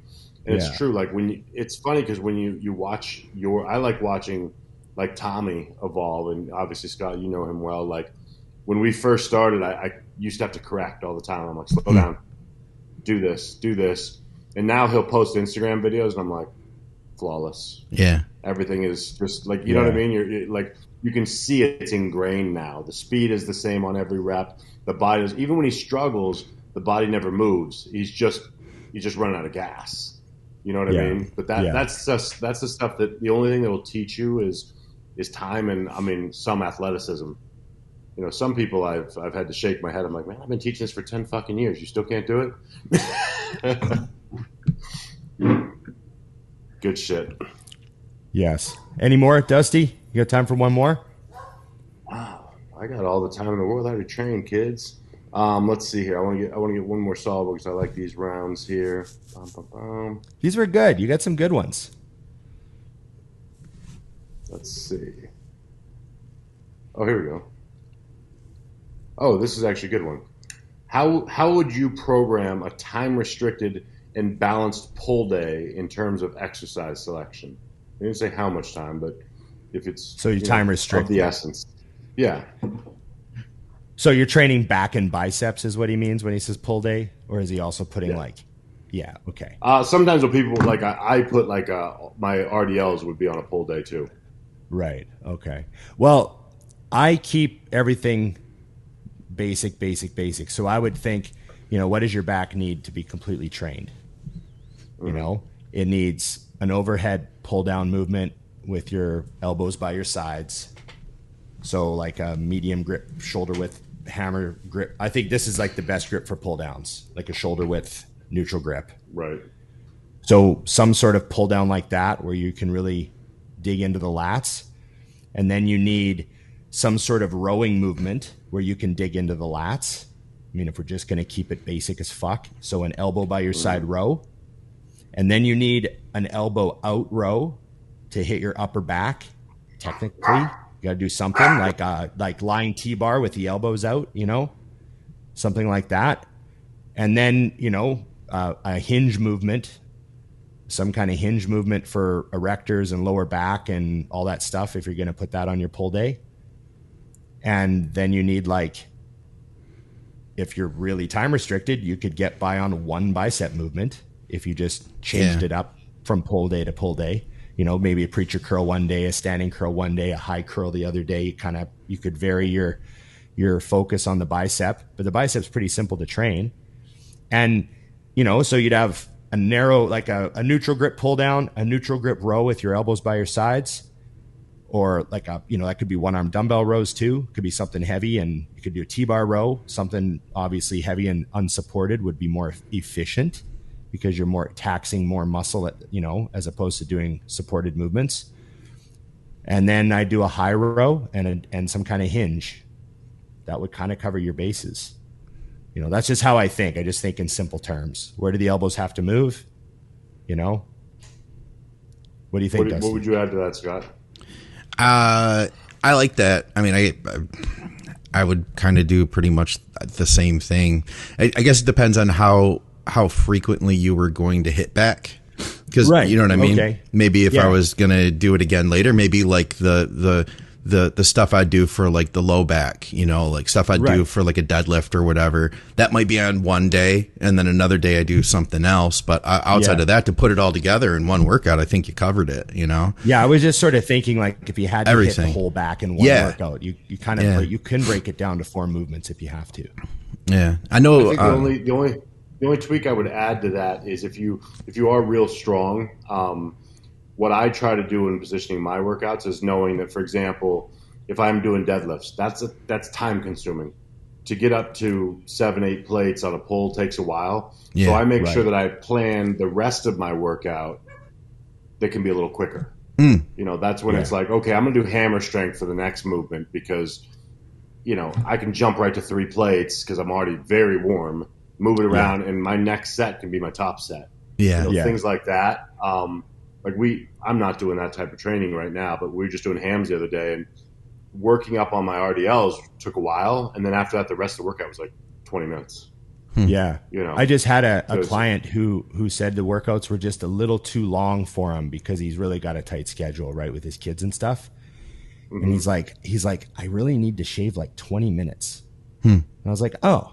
So I just looked at the p- program and I just removed exercises and put those sets on other other exercises. So he's changing machines less often. Right? Right. So instead of doing five exercises, three sets each, he's doing three exercises, like four sets each. yeah, right. He's only got a slight drop in volume, but he's only moving exercises twice. He only has three exercises. right.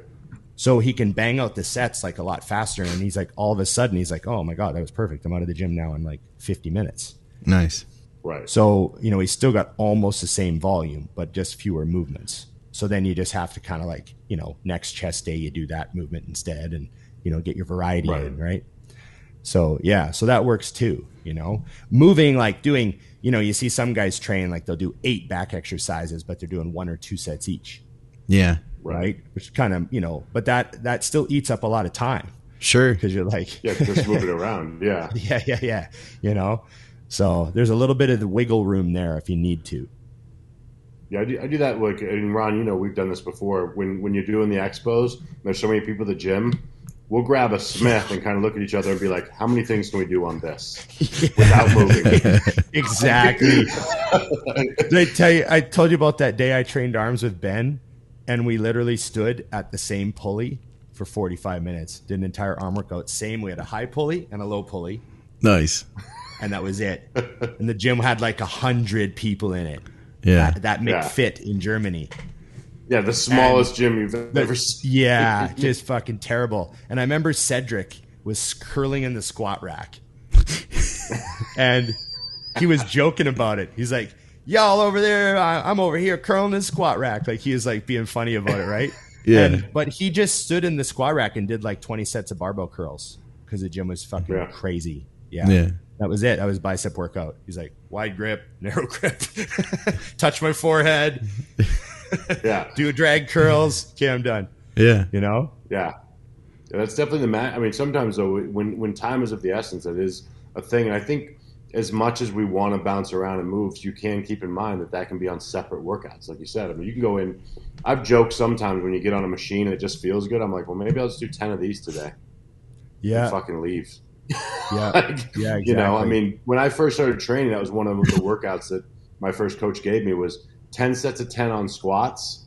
Um, but that was your working set. So it was supposed to be with 405. And he was like, and you have 30 minutes from the time you, the first time you do 405 Hmm. To do the other nine sets. It's like, all right. Well, trust me, you're done after that. You don't need Oh, anything yeah, else. yeah. You go home. Yeah. That's wha- one of the things I'd say as far as being a bodybuilder. You know, um, one thing I can say is that traveling around to all those expos and being on the road that much, um, and having to learn all those little mini lessons that you do, you know, like, like, oh fuck, yeah. it works. You know, just the timing of everything too, like the whole process. Like, okay, you're done the expo at five, and then you're gonna do this, and then you're gonna do that, and then you're gonna be at the gym by seven thirty, and you know, like having to do all that in all those different cities with all those just different factors and the food and everything's a hassle. Um, it really helps you be a better bodybuilder in the sense that you see what actually matters. and what what Yeah, really sure. like like checking the boxes is very important. Like not every workout has to be fucking world stopping. Hmm. Like you have to just make sure you check those boxes. Like get in there, get your fuck like train and not not letting stuff bother me. You know, like you get up and go do chest at six AM at some shitty gym and you're like you can't track your poundages or worry about like how strong you're gonna be. You just have to get in there and train. Yeah. And Right. you look around and you see Branch and Johnny doing arms at 6 a.m. and fucking this guy doing this at 6 a.m. and this guy's over there training legs at 6 a.m. And you're like, it the pro bodybuilder life is just you like you get in there, check that box, you know, move weights, get out of the gym, get your meal. Like it's not always a perfect, you know, dream. Oh, it's, It's- my it's- my important workout. It's like fuck, dude, you just gotta train. You got 45 minutes. Hurry up. It's it's funny that You you say that because uh, and, and this is a cool. It was funny. It was a lesson, but um, when I first signed with Condemned and I went down and did my first training video series with them, we're heading to the gym and they're like, "Yeah, well, we hope you like everything at the gym because uh, Jonathan didn't didn't like some of the equipment didn't agree with him, um, and uh, he trains at Armbrust, so he has the best of the best of every possible thing." Yeah. And I go, it'll be fine. And they're like, you don't know what's there. I'm like, doesn't is there gravity? I'm good to go. Yeah. Like when you've been doing this for as long as we have, you just realize that. And in six or seven years, because he's a great bodybuilder, he will not need armbrust gym to have a great workout. Hmm. He needs gravity. You know, Right, And. I think you do. You just because that's how I was. I used to be comfortable in like I trained this gym on this body part. I trained that gym because I was spoiled. You know, Right. and then once you get to the point, you realize the big eye opener for me, Ron, was when I went into Temple. I remember that was the Yeah, first yeah. thought I had. I looked at the entire gym and I was like, "This is where he built that." Hmm. Yeah, yeah. Yeah, no kidding. Shit, you know. And then, and same thing with, and I know there's different schools of thought on it, but I love like when we talked to John and he was like, you know, he loves to change stuff, and Dorian was like, I did that routine for a decade, Yeah. that Yeah. back workout Yeah. every time. Yeah. And it's like, I, I love that kind of stuff because you do really realize that. And, and once you have that uh, tool in your toolbox, it's beautiful because I'm like, I need a gym. Yeah. We, I'll be Yeah. fine. It, it'll, it'll What's work. the- it might not be the best, but it'll work.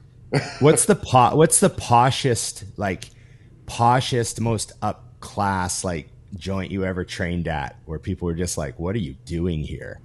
Like Oh man, that would be uh, that's that's well. There's a lifetime fitness, but there's different levels, and uh, the highest one is like Onyx or something like that. And uh, and I deadlifted in there one day. it was it was that day, and I'm like, well, this is gonna happen here, huh? Were they okay Right. with it?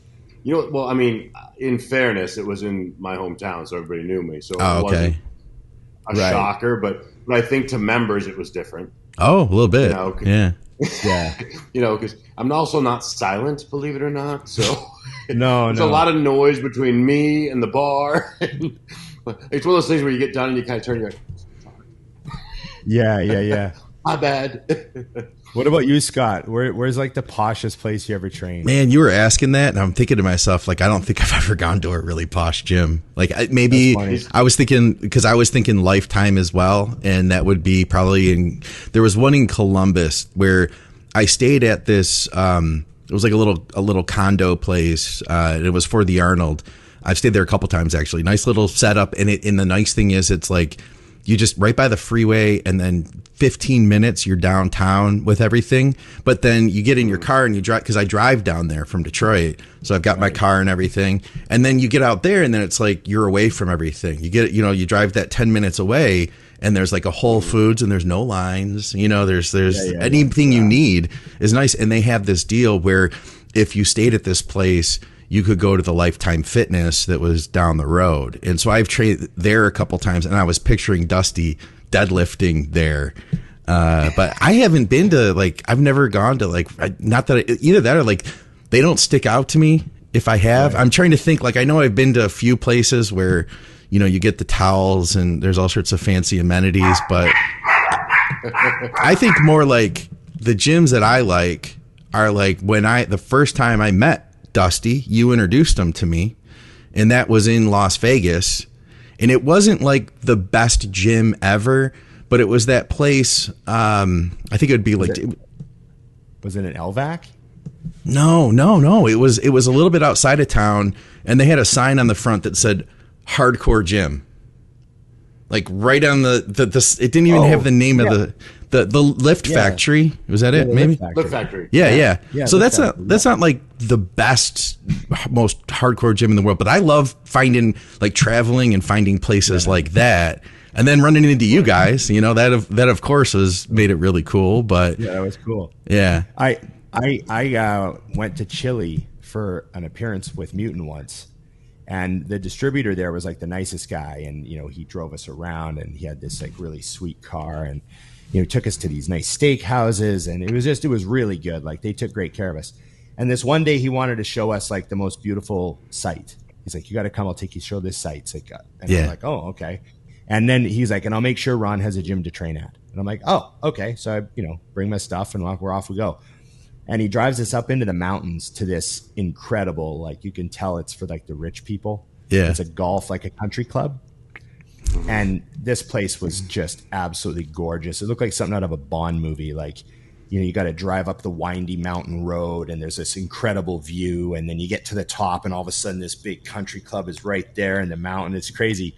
And we go down there and there's all you know it's like real posh government like a real posh like golf course you know that all the cars are fucking you know g wagons and ferraris and you know Yeah. everything there. It's just you know it's a golf it's a country club and he takes us in and we have this nice lunch you know it's real fancy. And we do a little tour of the place. And then he's like okay well ron you want to use a gym? I'm like yeah sure you know let's see how this gym is.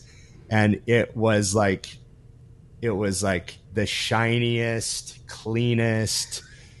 It was like you know uh, rich golf moms and their kids all working out. And it was all Technogym. It was all brand new Technogym.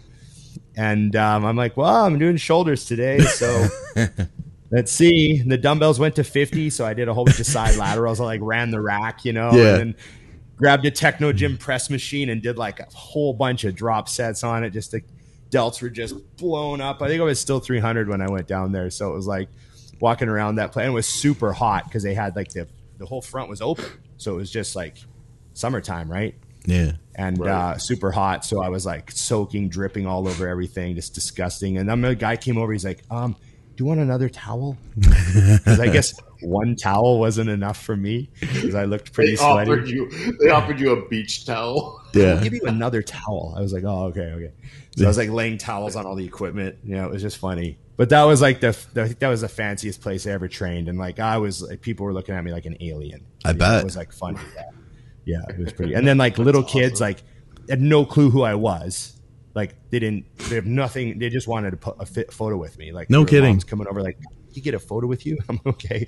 Like it's not like they know Yeah. anything about mutant or bodybuilding or anything. They just saw some freak at the gym, Yeah. you know. Yeah.